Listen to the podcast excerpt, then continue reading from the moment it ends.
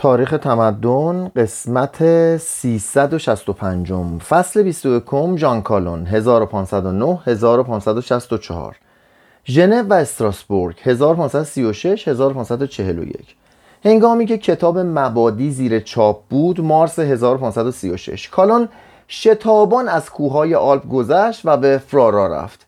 منظور وی ظاهرا ترغیب دوشس رنه همسر دوکرکوله دوم و دختر لویی دوازدهم متوفا به یاری پروتستان های جفاکش فرانسه بود. دوشس پروتستان چنان مفتون ایمان آتشین و پرشور کالون شد که تا هنگام مرگ وی با مبادله نامه های احترامآمیزی او را راهنمای خیش قرار داد. کالون پس از بازگشت به بالمه 1536 برای فروختن پاره از اموال خیش به نوایون عزیمت کرد. از آنجا همراه برادر و خواهرش به استراسبورگ سپار شد. ولی چون جنگ راه را مسدود کرده بود آنان ناگزیر شدند مدتی در ژنو بمانند. ژوئیه 1536 در قرون وسطا اسقف شهر حکومت دینی و مدنی را به دست گرفت. معمولا اسقف از طرف انجمن کلیسای شهر که عملا بر شهر حکومت می‌کرد برگزیده می‌شد.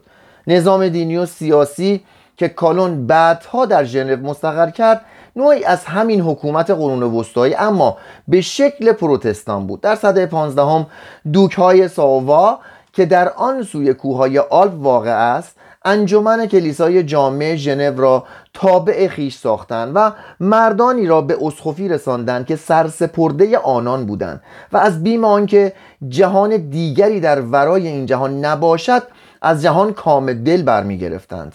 بدینسان حکومت مطلوب کلیسایی و کشیشان تحت نفوذ آن فاسد شدند. خوشگذرانی و زنبارگی چنان در میان روحانیان شهر گسترش یافته بود که چون به کشیشی دستور دادند که معشوقش را از معشوقش دل برکند پاسخ داد به شرط این دستور را گردن خواهد نهاد که روحانیان دیگر شهر نیز از معشوقه های خیش چشم پوشند. در چارچوب این نظام کلیسایی فئودالی خانواده های سرشناس و با نفوذ ژنو یک شورای 60 نفری برای اداره امور شهر تشکیل دادن و شورا چهار کلانتر را معمور اجرای تصمیمات خیش کرد. جلسات شورا معمولا در کلیسای جامعه سن پیر برپا می شد و اختیارات شرعی و مدنی چنان در هم بود که در حالی که اسقف مسکوکاتی ضرب می کرد و ارتش را رهبری می کرد شورا به تنظیم قوانین اخلاقی می پرداخت احکام تکفیر صادر می کرد و به فواحش پروانه کار می‌داد. در ژنو نیز چون تریر ماینس و کلونی اسقف علاوه بر آنکه فرمان روای شهر بود امیر امپراتوری مقدس روم نیز به شمار می‌رفت و وظایفی به دوش داشت که اسقفان روزگار ما ندارند. گروهی از متنفذین شهر به رهبری فرانسوا دوبونیوار تصمیم گرفتند شهر را از سلطه اسقفها و دوکها برهانند. این وطنخواهان برای تحکیم قدرت خیش با فرایبورگ کاتولیک و برن پروتستان پیمان اتحاد بستند. آلمانی ها اعضای این پیمان را رفقای همسوگن میخواندند. در سال 1520 رهبران شهر اکثرا بازرگان بودند زیرا ژنو برخلاف ویتنبرگ شهری بازرگانی بود و داد و ستد سوئیس در شمال ایتالیا در جنوب و فرانسه در باختر از راه این شهر انجام می گرفت ساکنان ژنو در سال 1526 شورای کبیر 200 نفری تشکیل دادند و این شورا شورای صغیر 25 نفری را که فرمان روایی شهر را به دست گرفت و اقتدار اسقف و دوک را کرد برگزید. اسقف اهالی شهر را به قیام متهم کرد و به یاری سربازان دوک بونیوار را دستگیر و در دژ شیلون زندانی ساخت. سپاه برن به یاری شهر محاصره شده ژنو شتاف و در جنگی که در گرفت نیروهای دوک منهدم و پراکنده شدند. اسقف به آنس گریخت و قهرمان داستان بایرن بدین سان از سیاهچال خیش آزاد شد. شورای کبیر که از پشتیبانی دوکهای ساوا از روحانیان شهر به خشم آمده بود آین پروتستان را رسمیت داد و دو ماه قبل از آنکه کالون به ژنو درآید همه اختیارات شرعی و مدنی شهر را به دست گرفت. 1536 رهبر و قهرمان ایدئولوژیک این انقلاب گیوم فارل بود که در جوانی چون لوتر نمونه پاکدامنی به شمار می‌رفت. هنگامی که در پاریس به سر می‌برد ترجمه کتاب مقدس ژان لوفور در پرتوی تفسیرهایی که وی بر این کتاب نوشته بود اعتقاد فارل را به اصول کلیسای کاتولیک رومی دستخوش دگرگونی کرد. زیرا پس از خواندن ترجمه کتاب مقدس در آن مبنایی برای مقام پاپی اختیارات اسخفان خرید فروش آمرزشنامه وجود برزخ های مقدس افغانه مراسم قداس آن گونه که در کلیسای کاتولیک معمول بود تجرد روحانیان و پرستش مریم عذرا قدیسین نیافت. از آن پس فارر با ترد تمام مناسب و به عنوان راهبی مستقل در شهرهای سوئیس و فرانسه به گردش پرداخت. او آزادانه معتقدات دینی خیش را تبلیغ می‌کرد و در سخنان خیش پاپ را ضد مسیح و مراسم قداس کاتولیک را توهینی به مقدسات دینی می‌خواند و مردم را تشویق می‌کرد که شمایل و پیکرهای مذهبی را در کلیساها نابود کنند. وی در سال 1532 برای تبلیغ عقاید خیش به ژنو آمد. گماشتگان اسقف وی را دستگیر کردند. اسقف پیشنهاد کرد که این سگ لوتری را به رودرون بیافکند. ولی با میانجیگری کلانتران شهر فارل با سر خراشیده و جامعی که لکه های آب دهان بر آن دیده می‌شد از زندان رهایی یافت. پس از خلاصی از زندان شورای 25 نفری را با خیشتن همراه ساخت و چنان به دل مردم راه یافت که تقریبا همه روحانیان کاتولیک هر آسان از شهر گریختند. در روز 21 مه 1536 شورای صغیر اجرای مراسم قداس به شیوه کاتولیک را در شهر تحریم کرد و فرمان داد که شمایل و پیکره های مذهبی از کلیساها برچیده شوند. املاک کلیسایی به پروتستان ها واگذار شدند تا از آنها برای مقاصد نیکوکارانه دینی و فرهنگی استفاده شود. آموزش اجباری و رایگان گشت و مقررات اخلاقی سختی در شهر به مورد اجرا گذاشته شد. از ساکنان شهر درخواست شد که به انجیل سوگند وفاداری یاد کنند و کسانی که از حضور در کلیساهای اصلاح شده سرباز می‌زدند از شهر تبعید شدند. چنین بود شهر ژنو هنگامی که کالون بدان درآمد. فال در این موقع 47 ساله بود و با آنکه مقدر بود یک سال دیرتر از کالون چشم از جهان فرو بندد. در کالون 27 ساله سرسختی و بلاغت لازم را برای تحکیم و گسترش اصلاح دینی یافت. کالون مایل نبود رهبری پروتستان های ژنو را به دوش گیرد زیرا بران بود که زندگی را با تحقیق و مطالعه و نویسندگی به سر وی مصاحبت خدا را بیش از نزدیکی به انسان دوست می داشت وی فال ولی فال وی را تهدید کرد که هرگاه مطالعات شخصی را به موعظه سخن خدا ترجیح دهد وی را نفرین خواهد کرد. کالون سرانجام پیشنهاد وی را پذیرفت. شورای شهر و انجمن کلیسا او را به رهبری دینی ژنو پذیرفتند و کالون بی هیچ مراسم رتبه بخشان با ایراد خطابه هایی درباره رسالت بولس حواری در کلیسای سن پیر خدمات دینی خیش را در شهر ژنو آغاز کرد. 5 سپتامبر 1536 در همه محافل پروتستان جز نزد فرقه های اجتماعی افراطی نفوذ بولس بر پتروس بنیانگذار فرضی بارگاه روم چیره بود. در ماه اکتبر کالان همراه فال و ویره به لوزان رفت و در گفتگوهایی که این شهر را به اردوگاه پروتستان پیوست شرکت جست. پس از بازگشت وی به ژنو کشیشان کلیسای سن پیر تصمیم گرفتن شهر را وقف خدا کنند. اینان با ایمان به اینکه کتاب مقدس کلمه به کلمه سخن خداست وظیفه خیش می‌دانستند که موازین اخلاقی این کتاب را مو به مو در شهر اجرا کنند. اشغال بسیاری از ساکنان شهر اشتغال بسیار از ساکنان شهر با آوازخانی رقص قمار میگساری زنا و خوشگذرانی های مشابه دیگر آنران را مضطرب و حراسان کرده بود. یکی از بخشهای شهر مسکن روسپیان بود که از رئیسه خیش ملکه روسپیا فرمان می. نادیده گرفتن این وضع از نظر فال و کالان در حکم خیانت به خدا بود. به منظور ایجاد مبانی دینی برای اخلاق و رفتار ساکنان شهر فال اعترافنامه ایمان و انضباط و کالون کاتشیسم معروف خیش را که به تصویب شورای کبیر رسید نوامبر 1936 انتشار دادند. آنان که از قوانین اخلاقی سرپیچی می‌کردند تکفیر و از شر رانده می‌شدند. در ژوئیه 1936 شورا فرمانی صادر کرد که همه ساکنان شهر را ملزم می‌کرد به کلیسای سن پیر بروند و به اعترافنامه فال سوگند وفاداری یاد کنند اجرای هر یک از مراسم آین کاتولیک چون حمل تسبیح گرامی داشتن آثار منتصب به قدیسین و برگزاری اعیاد قدیسین جرم محسوب می‌شد. زنانی که کلاهای نامناسب به سر می نهادن به کیفر می رسیدند و بونیوار نیز که تازه از زندان آزاد شده بود گوشزد کردند که از هرزگی دست شوید. قماربازان را به تنه درخت بستند و زناکاران را با خفت از شهر راندند ساکنان ژنو که به حکومت کلیسایی ولی در چارچوب کیش کاتولیک که اقلیم جنوبی طبیعت آن را معتدل کرده بود خو گرفته بودند در برابر نظام دینی سیاسی سختگیر تازه به شدت مقاومت کردند. پاتریوت ها که ژنو را از چنگ اسخف و دوک خارج کرده بودند برای رهانیدن شهر خیش از سلطه کشیشان سرسخت و متعصب بار دیگر سفارایی کردند. گروه دیگری از ساکنان ژنو که خواستار آزادی عقیده و مذهب برای همشهریان خیش بودند و به همین مناسبت به آزادی خواهان معروف شدند برای برانداختن حکومت تازه با پاتریوت ها و کاتولیک های مخفی هم دست شدند. معتلفان نامبرده در انتخابات 3 فوریه 1938 بیشتر کرسی های شورای کبیر را اشغال کردند. شورای تازه به رهبران دینی اختار کرد که از سیاست دوری جویند. فال و کالون از فرمان شورا سرپیچی کردند و اعلام کردند که تا ساکنان شهر وفاداری خیش را به اعتراف نامه‌ای که بدان سوگن خورده بودند تجدید نکنند از اجرای آین اشای ربانی خودداری می‌کنند. شورا نامبردگان را از مقام روحانیت اصل کرد. 23 آوریل و با آنان اختار کرد.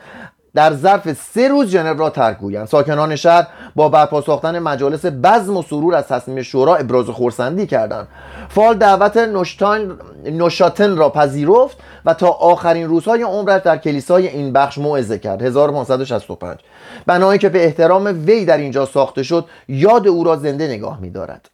کالان به استراسبورگ که شهر آزاد و تنها تابع امپراتور بود رهسپار شد و در کلیسای بیگانگان که اعضای آن بیشتر پروتستان های فرانسوی بودند به خدمت پرداخت. این کلیسا سالی 52 گیلدر 1300 دلار 100 سال پیش به او می پرداخت از این روی کارول ناچار شد برای فراهم کردن کسری هزینه زندگی خیش کتابخانهاش را بفروشد و چند دانشجو را در خانهاش نگه دارد.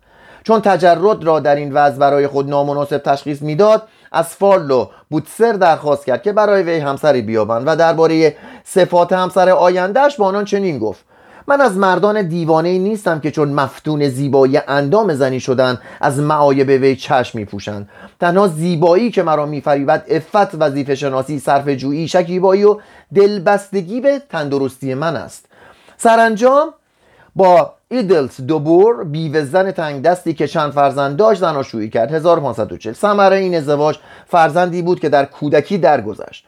کالون پس از مرگ همسرش 1549 با عواطف رقیقی که با خشونت و سخیری ظاهری وی جور نبودند از او یاد کرده است. کالون 15 سال باقی عمر را به تنهایی سپری کرد. هنگامی که کالون در استراسبورگ به سر می‌برد شهر ژنو حوادث تازه ای به خود دید. اسقف پیشین ژنو که تبعید فال و کالون وی را تشجیع کرده بود تصمیم گرفت پیروزمندانه به کلیسایش بازگردد و برای آنکه زمینه را برای بازگشت خیش آماده کند سادولتو را بران داشت که رساله به ژنویان را بنویسد و ساکنان ژنو را به رجعت به آین کاتولیک تشویق کند.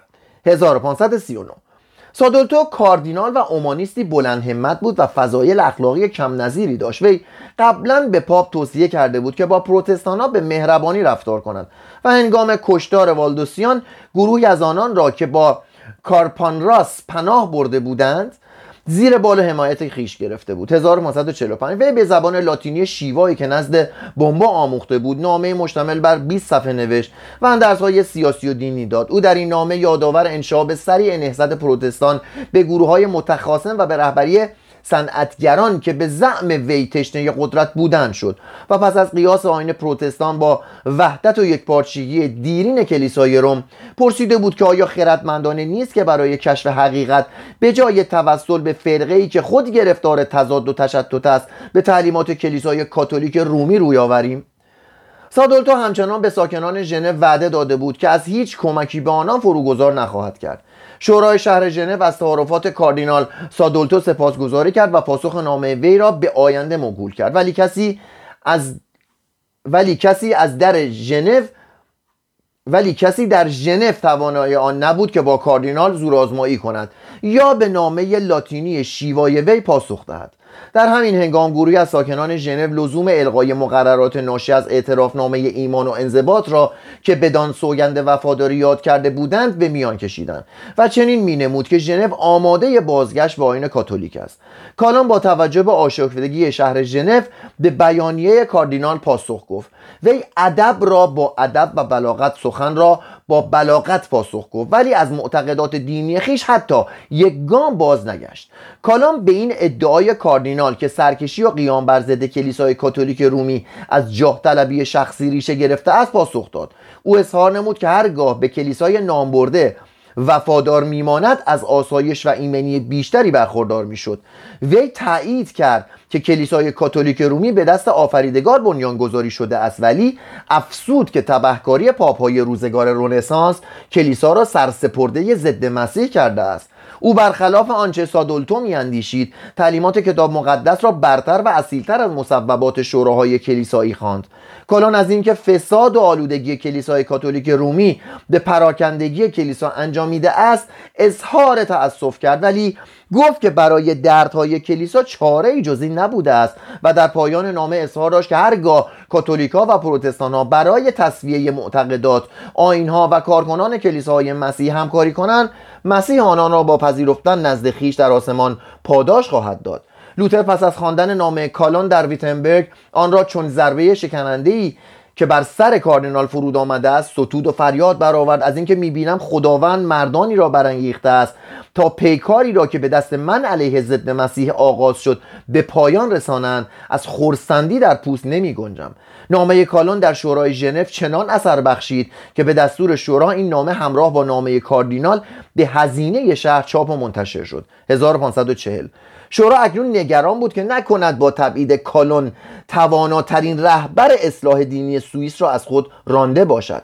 کشیشانی که به جای فال و کالون گماشته شده بودند از نظر انضباط و توانایی سخنوری برازنده مقام خیش نبودند. چون اینان نزد مردم آبرویی نداشتند ساکنان ژنو زندگی بیبند و بار روزگار قبل از آغاز اصلاح دینی را از سر گرفتن. قماربازی میگساری نزاهای خیابانی و زنا بار دیگر در شهرها شایع شدند مردم آشکارا آوازهای هرزه و هوسانگیزی سر می‌دادند و با بدنهای برهنه در معابر نمایان شدند از چهار کلانتری که در توطئه تبعید فال و کالون دست داشتند یکی به جرم ارتکاب قتل به مرگ محکوم شد. دو تن دیگر یکی برای جعل سند و دیگری به اتهام خیانت تحت تعقیب قرار گرفتند و نفر چهارم هنگامی که می‌خواست از چنگ مقامات انتظامی بگریزد کشته شد. آشفتگی ژنو که قهرن بازرگانی شهر را مختل می‌کرد بازرگانانی را که بر شورا تسلط داشتن حراسان ساخته بود. اعضای شورا نیز از بیم از دست دادن مقامات خیش یا تکفیر احتمالی تمایل نداشتند که حکومت شهر را بار دیگر به دست اسقفی بسپارند. از این رو که اندیشه اندک اندک در میان اکثریت اعضای شورا قوت گرفت و کالون را به ژنو بازگرداندند.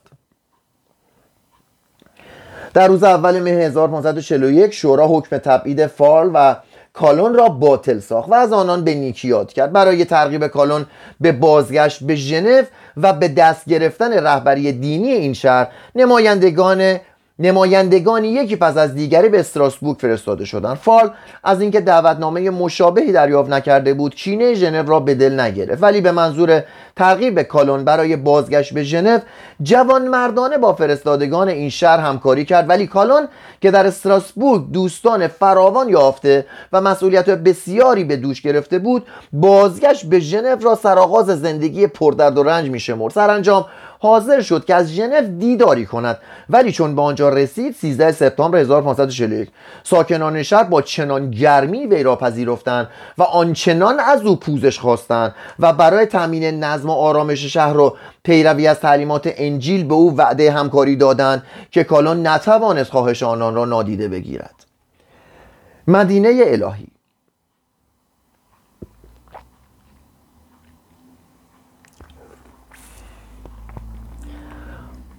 میان روی کالان در نخستین سالهای پس از بازگشت به ژنو همه ساکنان این شهر را جز معدودی پشتیبان وی ساخت. برای اداره کلیسای سن پیر و دیگر کلیساهای شهر هشتن کشیشیار در اختیار وی نهاده بودند. وی روزی دوازده تا 18 ساعت از وقت خیش را به ایراد وعظ و خطابه رسیدگی به امور اداری تدریس الهیات سرپرستی کلیساها آموزشگاه ها راهنمایی شوراهای شهر و وضع مقررات اجتماعی و آینهای نماز کلیسایی صرف می‌کرد. کالون در خلال این اشتغالات کتاب مبادی خیش را بست داد تفسیرهایی بر کتاب مقدس نوشت و به مکاتبات خیش ادامه داد. او بسیار کم غذا می‌خورد کم میخوابید و مرتب روزه می‌گرفت. جانشین و نویسنده زندگی نامه او در شگفت بود که چگونه مرد کوچک اندامی چون کالون از عهده این همه کار آن همه کارهای متنوع و ناجور برآمده است. نخستین اقدام کالون پس از بازگشت به ژنو تجدید سازمان کلیسای اصلاح شده بود. شورای صغیر به درخواست وی مجمعی را مرکب از پنج کشیش و شش تن از اعضای شورا به ریاست کالون مأمور تدوین آینامه‌ای برای کلیسا کرد. آینامه کلیسا که به دست این مجمع تدوین شد و پاره ای از اصول آن هنوز اساس تشکیلات کلیساهای اصلاح شده ی اروپا و آمریکا را تشکیل می‌دهند در روز دو ژانویه 1542 به تصویب شورای کبیر رسید. این آینامه اداره امور کلیسا را به دست کشیشان معلمان ریش سفیدان غیر روحانی سپرد. روحانیان ژنو سازمانی به نام انجمن مقدس تشکیل دادند که وظیفه آن گذشته از سرپرستی کلیساهای شهر پرورش کشیشان تازه بوده است. از آن پس هیچ کشیش حق نداشت بدون اجازه این انجمن در کلیسای ژنو وعظ کند. برای اشتغال به خدمت در کلیسا هر کشیشی ملزم بود علاوه بر کسب اجازه از انجمن مقدس موافقت شوراهای شهر و کلیساهای مربوط را نیز جلب کند و مانند سابق از طرف اسقف به کشیشی گمارده نمی‌شد. کشیشان کلیسای اصلاح شده با آنکه چون روحانیان کلیسای کاتولیک رومی برای خیشتن قدرت مافوق بشری قایل نبودند و از سوی نیز آین نامه کلیسا آنان را از حق اشتغال به کارهای غیر دینی محروم کرده بود عملا چنان قدرتی یافتند که هیچ فرد روحانی پس از کاهنان ادوار اولیه تاریخ اسرائیل بران برخوردار نبوده است. کالون می‌گفت که قوانین هر کشور مسیحی باید از کتاب مقدس ریشه گیرد. کشیشان برای تفسیر کتاب مقدس واجد صلاحیتند و دستگاه حکومت ملزم از قوانین کتاب مقدس را آنگونه که روحانیان در میابند و تفسیر می‌کنند به کار بندند. قبول این نظریات قطعا برای اعضای کاردان و واقع بین شوراهای ژنو دشوار بود ولی از آنجا که نظم و آرامش را برای رونق اقتصاد شهر ضروری میشمردند اجبارا به دانها تندر دادند.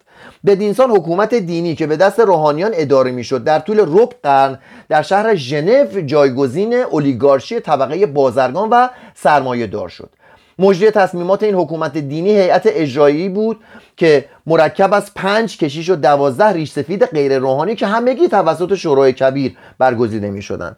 از آنجا که کشیشان تا پایان دوره کشیشی خیش و ریش سفیدان تنها یک سال در هیئت در هیئت عضویت داشتند تصمیمات هیئت در مواردی که پیوند مستقیمی با امور مالی و تجاری نداشتند توسط اعضای روحانی آن اتخاذ می شدند این هیئت حق انعقاد مراسم نیایش و نظارت بر رفتار ساکنان شهر را به خیشتن اختصاص داده بود. از طرف هیئت اجرایی سالی یک بار یک کشیش و یک رهبر به خانواده های شهر سرکشی می‌کردند. هیئت حق داشت هر کسی را برای بازخواست احضار کند. خطاکاران را آشکار تنبیه یا تکفیر کند و از شورا تقاضا کند آنانی را که از کلیسا ترد می‌شوند از شهر براند.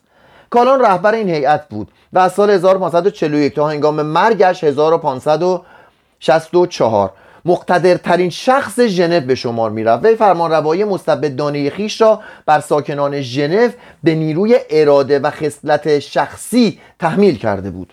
نه به اتکای به زور یا قانون.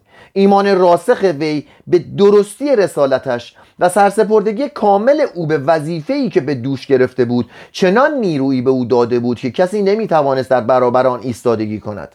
روحانیان با استفاده از قدرت نامحدودی که به دست آورده بودند نخست برای مجامع دینی مقرراتی وضع و فرمانی به این مضموم صادر کردند. همه افراد خانواده ها جز آنانی که برای پرستاری کودکان یا مواظبت از احشام خیش مجبورند در خانه بمانند باید در مجامع دینی روزهای یکشنبه حضور یابند.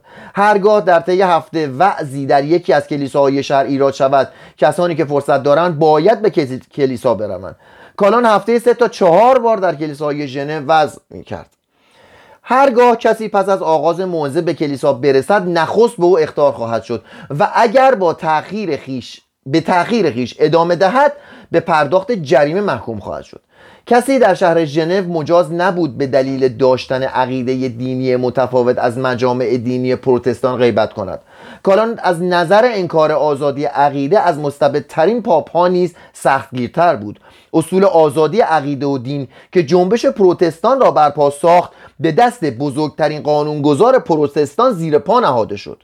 کالان که شاهد پراکندگی پروتستان ها به صدها فرقه و دسته های گوناگون بود و انقسام کیش پروتستان را به شاخهای بیشتر پیش بینی می‌کرد به هیچ یک از فرقه های مسیحی جز فرقه ای که خود رهبر آن بود در شهر ژنو مجال فعالیت نمی‌داد.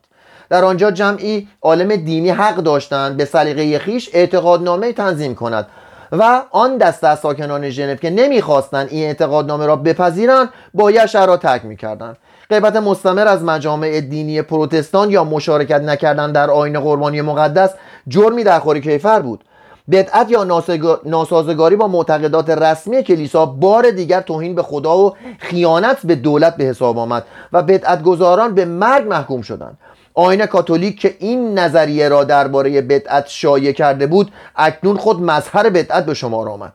در فاصله سالهای 1542 تا 1564 به جرم سرپیچی از قوانین تازه شهر 58 تن به مرگ محکوم و 76 تن از ژنو تبعید شدند. در ژنو نیز چون جاهای دیگر جادوگری از گناهان کبیره محسوب می‌شد چنانکه تنها در یک سال به صلاح دید و درخواست هیئت اجراییه 14 جادوگر را به اتهام اینکه به یاری شیطان شهر را به تا اون آلودهاند آتش زدند.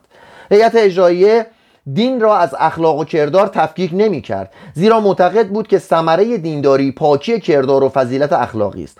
کالان که خود مردی ریاضت کش و سختگیر بود آرزوی ایجاد جامعه ای را در سر میپروراند که نظم و انضباط و پاکی آن گواه بر درستی معتقدات دینی وی باشد.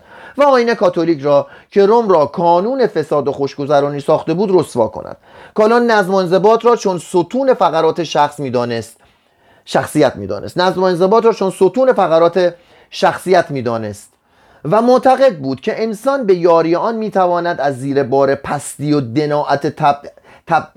دناعت طبیعت بشری قد راست کند و بر نفس خیش چیره شود. از روحانیان انتظار داشت که نمونه پاکی و راستی باشند. می‌گفت که روحانیان حق دارند زناشویی کنند و فرزندانی بار ولی باید از شکار، قمار، خوشگذرانی، سوداگری و هر گونه سرگرمی غیر دینی بپرهیزند و اجازه دهند که سران کلیسا همه ساله به اخلاق و کردار آنان رسیدگی کنند. برای نظارت بر رفتار مسیحیان عادی مقرر شد که هر سال یکی از رهبران عضو هیئت اجراییه در بخشی از شهر که به وی واگذار شده بود به خانه های مردم سر زند و درباره همه شعون زندگی آنان تحقیق کند.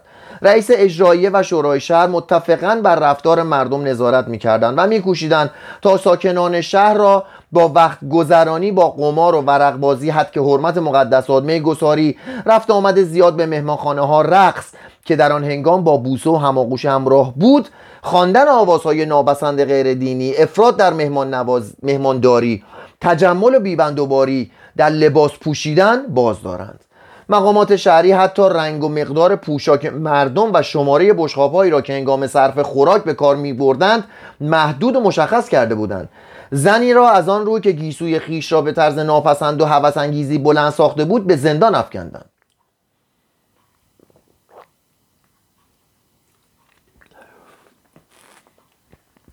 نمایشنامه ها را نخست به موضوع دینی محدود و سپس اجرای هر گونه نمایشی را در شهر تحریم کردند. دادن نام قدیسین کلیسای کاتولیک رومی به نوزادان ممنوع شد و مقامات شهر مردم را تشویق می‌کردند که نام فرزندانشان را از میان نامهای کتاب عهد قدیم برگزینند. پدری که اصرار میورزید فرزندش را به جای ابراهیم کلود بنامند زندانی شد. مقامات پروتستان سنت سانسور و مطبوعات را از کاتولیکا گرفتند و تشدید کردند. 1560 نشر مطبوعات حاوی تعلیمات دینی غلط یا کتابهایی که مزامین آنها برای اخلاق مردم زیان بخش تلقی می شدن تحریم گشت. بدگویی از کالون یا روحانیان شهر جو محسوب شد. کسانی که این مقررات را نقض می کردن بار اول توبیخ می شدن در صورت تکرار به پرداخت جریمه محکوم می گشتن و هرگاه به تخلف خیش ادامه می‌دادند بازداشت یا تبعید می‌شدند کیفر فاحشگی تبعید یا خفگی در آب و مجازات زنا کفگویی یا بتپرستی مرگ بود. در یک مورد استثنایی کودکی را که والدین خیش را مضروب کرده بود سر بریدند.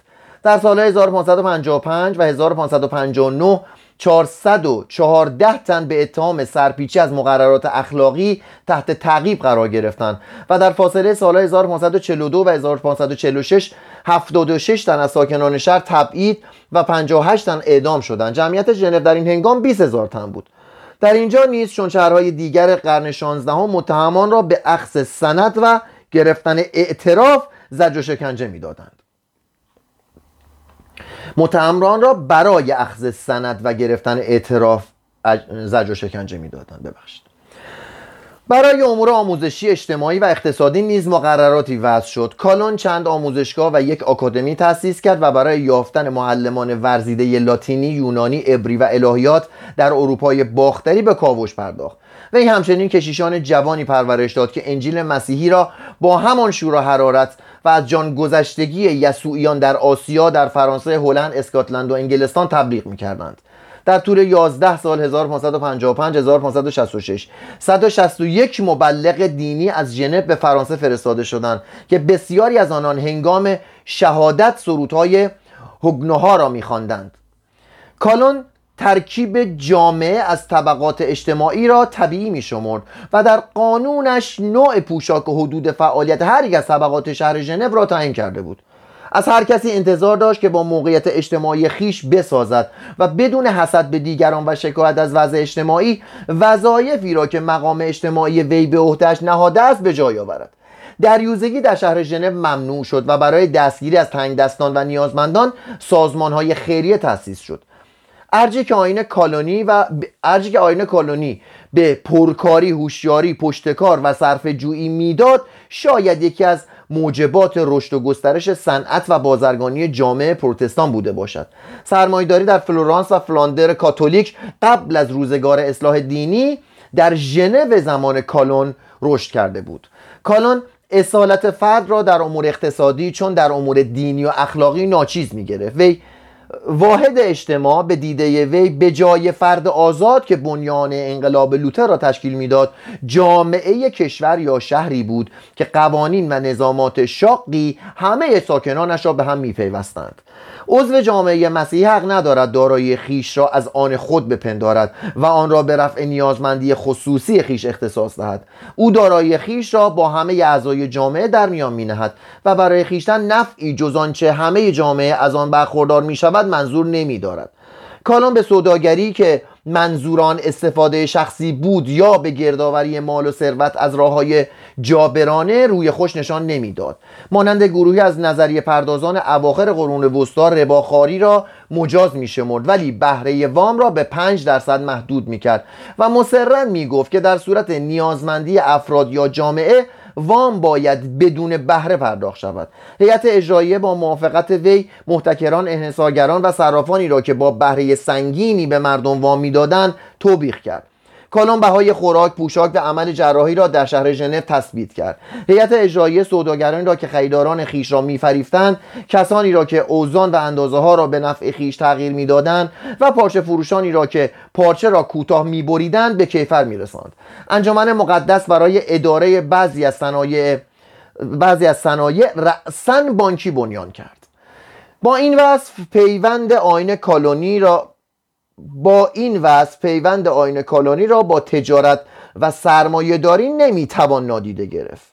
برای کالان امکان نداشت با جلوگیری از گسترش بازرگانی ژنو که هستی آن در گروه تجارت بود به رهبری خیش ادامه دهد. از این روی خیشتن را با واقعیت آشنا کرد و بهره وام را تا ده درصد افزایش داد.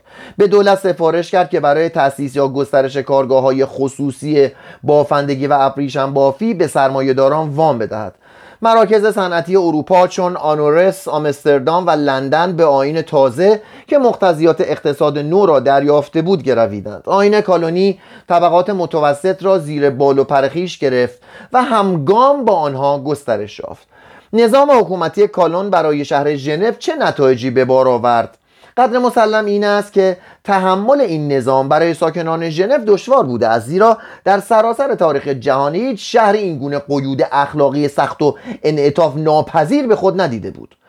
دسته ای از ساکنان ژنو تا سرحد تقیان با نظام کالون بنای مخالفت نهادند ولی چنان که پیداست متنفذان شهر با توجه به نیاز مبرم ساکنان ژنو به مقررات اخلاقی از نظام کالون پشتیبانی می‌کردند. گروهی از هگنوهای فرانسه و پروتستانهای دیگری که به شهر ژنو رخنه کرده بودند فرمان روایی کالون را تقویت می‌کردند. محدودیت نظام کالون به شهر ژنو و نواحی اطراف آن بیگمان از موجبات کامیابی این نظام بوده است. خطر تجاوز خارجی ثبات سیاسی و فرمانبرداری ساکنان ژنو را از دولت اجتناب ناپذیر می‌کرد. به عبارت دیگر خطر خارجی ثبات داخلی را استحکام میبخشید. مناقشات کالون. مکتب الهیات کالون نمودار خوی و سیرت اوست. از این نظر که اندیشه های کوپرنیک را رد می کرد به زمان خیش تعلق داشت. کالون از آن جهت که بسیاری از رویدادهای جهان را چون لوتر به شیطان نسبت می‌داد وارث سنت های کهن بود. افتادگی و فروتنی وی در برابر آفریدگار گاهی موجب می‌شد که با مردم آمرانه رفتار کند. او در برابر انتقاد بیش از اندازه حساس و بیتاب بود و چون کسی که میپندارد هرگز خطایی از او سر نمی‌زند خوردگیری دیگران را نمی‌توانست تحمل کند. رنجوری و خستگی ناشی از پرکاری گاهی وی را تندخو میساخت و این تندخویی به صورت گفتارهایی بلیغ و آتشین خودنمایی می‌کرد. کالان دارای چنان طبع شوخی نبود که اطمینان به خیشتن را در وی تعدیل کند و آنچنان زیبایی را در نمییافت که آثار هنری کلیسا را از گزند مصون دارد. با این حال پیروانش را اندرز می‌داد که زندگی را به خوشی و خرمی بسپارند. خویشتن را با تفریحات بیزیانی چون بولینگ و لیس‌بازی سرگرم کنند و به اعتدال شراب بنوشند. او دوستی مهربان و خونگرم و در همان حال دشمنی سرسخت و آتشین و انتقامجو بود. خدمتگزارانش از او بیمناک بودند ولی کسانی که وی را خوب می شناختند مهر او را به دل داشتند. از نظر رابطه جنسی زندگی وی پاک و منزه بود. به سادگی میزیست کم می‌خورد. روزه می‌گرفت بی آنکه قصد خودنمایی داشته باشد. در شبانه روز بیش از شش ساعت نمیخوابید. در روزهای تعطیل کار می‌کرد و همه اوقات خیش را به کارهایی میسپرد که به نظرش برای خدمت به خدا ضرورت داشتند. او از قبول مزد اضافی سرباز می‌زد ولی از هیچ کوششی در گردآوری پول برای تنگ دستان فروگذار نمی‌کرد. پاپیوس چهارم درباره وی چنین گفته است. نیروی این مرد از دین برگشته از اینجا ریشه می‌گرفت که پول هیچگاه وی را نمیفریفت. اگر من چنین خدمتگزارانی می داشتم قلم روی خیش را به سراسر جهان گسترش می دادم مردی با همیت و مردانگی کالان طبعا دشمنان بسیار داشت. او با سرسختی با دشمنان در می افتاد روزی بولسک راهب پیشین فرانسوی در کلیسای سن پیر به میان سخنان کالون دوید و نظریه تقدیر ازلی وی را توهینی به آفریدگار خواند. کالون با استناد به کتاب مقدس به او پاسخ داد و ماموران انتظامی بولس را دستگیر کردند. هیئت اجرایی وی را به بدعتگذاری متهم کرد و شورای کبیر بر آن بود که وی را به مرگ محکوم کند و هنگامی که نظریه آلمان الهی زوریخ بال و برن در این باره خواسته شد آنان با ادامه وی مخالفت ورزیدند. برن توصیه کرد درباره مسائلی که درک آنها برای انسان دشوار است با احتیاط قضاوت شود و بولینگر به کالون گوشزد کرد که بسیاری از مردم با نظریه تقدیر ازلی متضمن در رساله مبادی تو موافق نیستند و از آن چون بولسکی نتیجه می‌گیرند. شورای کبیر به تبعید بولسک اکتفا کرد. 1551 بولسک به فرانسه و به آیین کاتولیک بازگشت. از همه جالبتر مناقشه کالون با یواخیم بود. این کشیش لوتری اهل هامبورگ نظریه تسوینگلی و کالون را دایر بر اینکه مسیح تنها روحن در آین قربانی مقدس حضور دارد کفر شیطانی خواند. و اظهار داشت که آلمان الهی سوئیس را نه با قلم و استدلال بلکه با تازیانه حکام باید سرکوب کرد. پاسخ کالان به او چنان تند بود که مسلحان همکیش او در زوریخ بال و برن از امضای آن خودداری کردند. ما این حال کالان پاسخ خیش را منتشر کرد وستفان وتلی چند وستفان و تنی چند از پیروان لوتر متقابلا به کالون حمله کردند. کالون آنان را بوزینه های لوتر خواند و پاسخ مستدلی که به آنان داد پاره از سرزمین های لوتری آلمان را پیروی اندیشه های آلمان الهی سوئیس و کلیسای اصلاح شده ساخت. تنها سکوت ملانشتون که نهانی که نهانی با کالون موافق بود و پژواک غریو خروشان لوتر پس از مرگش ساکنان مناطق لوتری دیگر آلمان را از گرایش به آیین کالونی باز داشتند کالون تازه از این مناقشات رهایی یافته بود که با گروهی از افراطیون روبرو شد که اخیرا از ایتالیای ضد اصلاح دینی به سوئیس گریخته بودند. کایلیوس سکوندوس کوریو که در لوزان و بال تدریس می‌کرد با اعلام اینکه شماره نجات یافتگان که شامل کافران نیز می‌شد بسی بیش از کسانی است که به عذاب ابدی گرفتار خواهند شد کالان را براشفته ساخت. در شهری که دین و حکومت در هم آمیخته بودند برخورد مداوم میان کالون و پاتریوت ها و لیبرت... لیبرتن ها که روزی کالون را از شهر خیش بیرون رانده بودند و اکنون از بازگشت وی به ژنو اندوهگین بودند طبیعی و احتراز ناپذیر بود. پاتریوت ها با ملیت فرانسوی کالون و همچنین با دار و دسته او مخالف بودند. معتقدات دینی او را نکوهش می کردند وی را قابیل میخواندند و سگانشان را کالون مینامیدند. یه نکته خدمتتون ارز کنم. کالون همطور که گفت فرانسویه و تلفظش هم فرانسویه ولی خب تلفظ انگلیسیش چیز دیگه است. این یکی از دوستان مطالعه کرده بودن تحقیق کرده بودن در اختیارم گذاشتن خواستم بگم خدمتتون. کتاب کالون گفته بنابراین من کالون می‌خونم. خودش هم که فرانسوی بوده تو ژنو هم بوده. ژنو هم که می‌دونید قسمت فرانسوی سوئیس پس همون کالون تو اون منطقه گفته می‌شد. می‌خوام بگم اگر نام دیگه شنیدید اون هم درسته تلفظ غیر فرانسویشه. مثلا ممکن آمریکایی یا انگلیسی یا آلمانی باشد. آنان در های شهر کالون را تحقیر و استهزا می‌کردند و شاید همانها بودند که یک شب پنجاه دیر در کنار خانه او رها کردند. لیبر لیبرنت لیبرنت لیبرت اینم خیلی سخت عذرخواهی می‌کنم.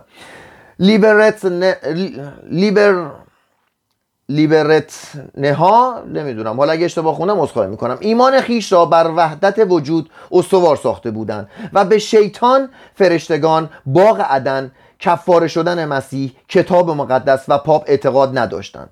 ملکه مارگریت آنان را در دربار خیش پناه داد و کالان را برای خشونتی که درباره آنان روا داشته بود نکوهش کرد. در روز 28 ژوئن 1547 کالون اعلانی بر منبر خیش آویزان یافت. هرگاه با گریز از شهر خیشتن را نجات ندهی فرمان, روی فرمان روایی تو واژگون خواهد گشت. زمانی که کارد به استخوان مردم برسد انتقام خواهند گرفت. ما دیگر این همه فرمان روا نمی خواهیم ژاک گروه لیبرتن سرشناس به اتهام نوشتن این اعلان بی آنکه دلیلی و قرینه در دست باشد بازداشت شدند. گفته می‌شد که وی چند روزی قبل از آن سخنان تهدیدآمیزی علیه کالون بر زبان رانده بود. در خانه نامبرده نامه هایی به خط او به دست آمد که وی در آنها کالون را دروی گردنکش و جاه طلب خوانده بود. وی پس از آنکه سی روز روزی دو بار زجر و شکنجه شد سرانجام اعتراف کرد که اعلان را او بر من برآویخته و با فرانسویان بر ضد کالون و ژنو توطعه چیده است. دانست دانسته نیست که اعتراف وی تا چه اندازه مغروم به صحت بوده است. در روز 26 ژوئیه وی را, وی را که رمقی بیش نداشت بر دیرکی بستند و پاهای او را با آن میخوب کردند و سرش را اصلا جدا کردند. تشنج پیوسته تشنج پیوسته شدت میافت تا آنکه در روز 16 دسامبر 1547 دسته های مسلح پاتریوت ها و لیبرت ها به تالار شورای کبیر ریختند و درخواست کردند درخواست کردند به دخالت هیئت اجراییه در کار و زندگی ساکنان شهر پایان داده شود. در لحظه ای که قوقا و آشوب به اوج شدت رسیده بود کالون به تالار شولا آمد و در برابر رهبران دستای مخالف ایستاد و همچنان که بر سینه خیش میکوف با آنان گفت اگر تشنه خونید هنوز چند قطره در سینه من باقی است. آن را زودتر بشکافید. شمشیرها بالا رفت ولی کسی را یارای آن نبود که پیش از دیگران شمشیر را در سینه کالان فرو برد. کالان با متانت کم نظیری برای حاضران سخن گفت و سرانجام توانست دستای متخاسم را از ستیز جویی باز دارد.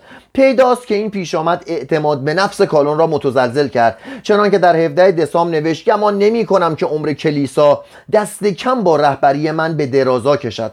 باور کنید که دیگر در من توانایی نمانده است مگر آنکه خود خداوند مرا یاری کند. ولی در میان مخالفان کالون نفاق افتاد و مخالفان به صورت دسته های پراکنده تا هنگام دادرسی استروتوس که فرصت دیگری برای زورآزمایی به آنان داد در ژنو ماندند.